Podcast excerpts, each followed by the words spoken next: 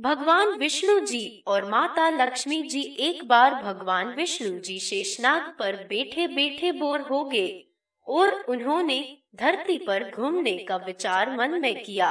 वैसे भी कई साल बीत गए थे, धरती पर आए और वह अपनी यात्रा की तैयारी में लग गए। स्वामी को तैयार होता देखकर लक्ष्मी माँ ने पूछा, आज सुबह सुबह कहा जाने की तैयारी हो रही है?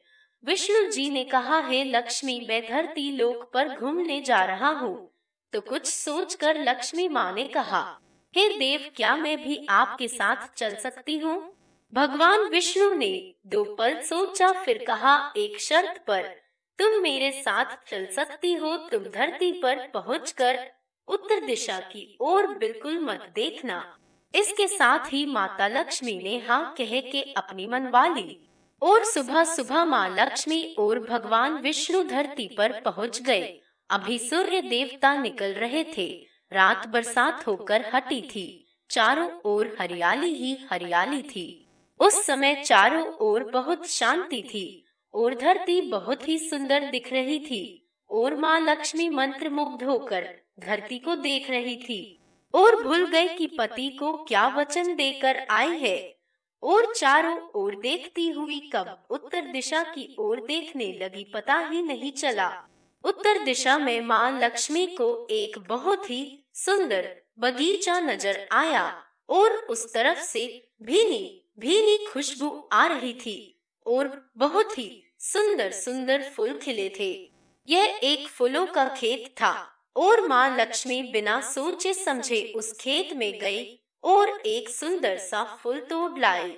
लेकिन यह क्या जब माँ लक्ष्मी भगवान विष्णु के पास वापस आई तो भगवान विष्णु की आँखों में आँसू थे।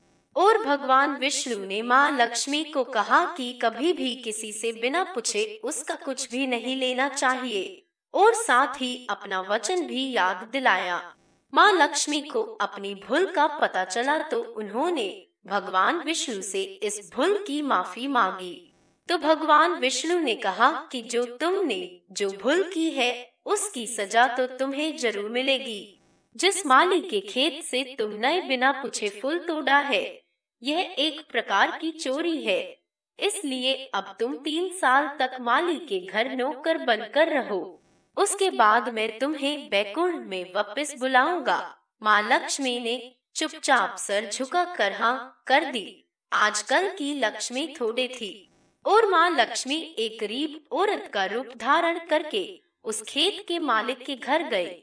घर क्या एक झोपड़ा था और मालिक का नाम माधव था। माधव की बीबी। दो बेटे और तीन बेटियाँ थी। सभी उस छोटे से खेत में काम करके किसी तरह से गुजारा करते थे। माँ लक्ष्मी जब एक साधारण और गरीब औरत बनकर जब माधव के झोपड़े पर गई तो माधव ने पूछा, बहन, तुम कौन हो? और इस समय तुम्हें क्या चाहिए? तब माँ लक्ष्मी ने कहा, मैं एक गरीब औरत हूँ, मेरी देखभाल करने वाला कोई नहीं। मैंने कई दिनों से खाना भी नहीं खाया, मुझे कोई भी काम दे दो। साथ में मैं तुम्हारे घर का काम भी कर दिया करूँगी। बस मुझे अपने घर में एक कोने में आसरा दे दो। माधव बहुत ही अच्छे दिल का मालिक था। उसे दया आ गई, लेकिन उसने कहा बहन, मैं तो बहुत ही गरीब हूँ। मेरी कमाई से मेरे घर का खर्च मुश्किल से चलता है। लेकिन अगर मेरी तीन की जगह चार बेटियाँ होती तो भी मैंने गुजारा करना था। अगर तुम मेरी बेटी बनकर जैसा रुखा सुखा हम खाते हैं, उसमें खुश रह सकती हो तो बेटी अंदर आ जाओ। माधव ने माँ लक्ष्मी को अपने झोपड़े में शरण दे दी और माँ लक्ष्मी तीन साल उस माधव के घर पर नौकरानी बनकर रही।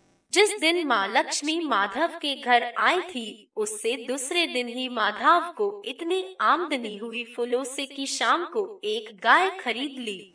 फिर धीरे धीरे माधव ने काफ़ी ज़मीन खरीद ली और सबने अच्छे अच्छे कपड़े भी बनवा लिए और फिर एक बड़ा पक्का घर भी बनवा लिया। बेटियों और बीबी ने गहने भी बनवा लिए और अब मकान भी बहुत बड़ा बनावा लिया था। माधव हमेशा सोचता था कि मुझे यह सब इस महिला के आने के बाद मिला है। इस बेटी के रूप में मेरी किस्मत आ गई है मेरी और अब दो पाँच साल बीत गए थे। लेकिन माँ लक्ष्मी अब भी घर में और खेत में काम करती थी। एक दिन माधव जब अपने खेतों से काम खत्म करके घर आया तो उसने अपने घर के सामने द्वार पर एक देवी स्वरूप गहनों से लदी, एक औरत को देखा। ध्यान से देखकर पहचान गया, अरे, यह तो मेरी मुँह बोली चौथी बेटी, यानी वही औरत है। और पहचान गया कि यह तो माँ लक्ष्मी है। अब तक माधव का पूरा परिवार बाहर आ गया था और सब हैरान होकर माँ लक्ष्मी को देख रहे थे। माधव बोला है, माँ, हमें माफ़ कर। हमने तेरे से अनजाने में ही घर और खेत में काम करवाया।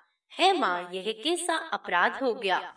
है माँ, हम सबको माफ़ कर दे। अब माँ लक्ष्मी मुस्कुराई और बोली, है माधव, तुम बहुत ही अच्छे और दयालु व्यक्ति हो। तुमने मुझे अपनी बेटी की तरह से रखा, अपने परिवार के सदस्य की तरह से। इसके बदले मैं तुम्हें वरदान देती हूँ कि तुम्हारे पास कभी भी खुशियों की और धन की कमी नहीं रहेगी। तुम्हें सारे सुख मिलेंगे जिसके तुम हकदार हो। और फिर माँ अपने स्वामी के द्वारा भेजे रथ में बैठकर बेकुंठ चली गई।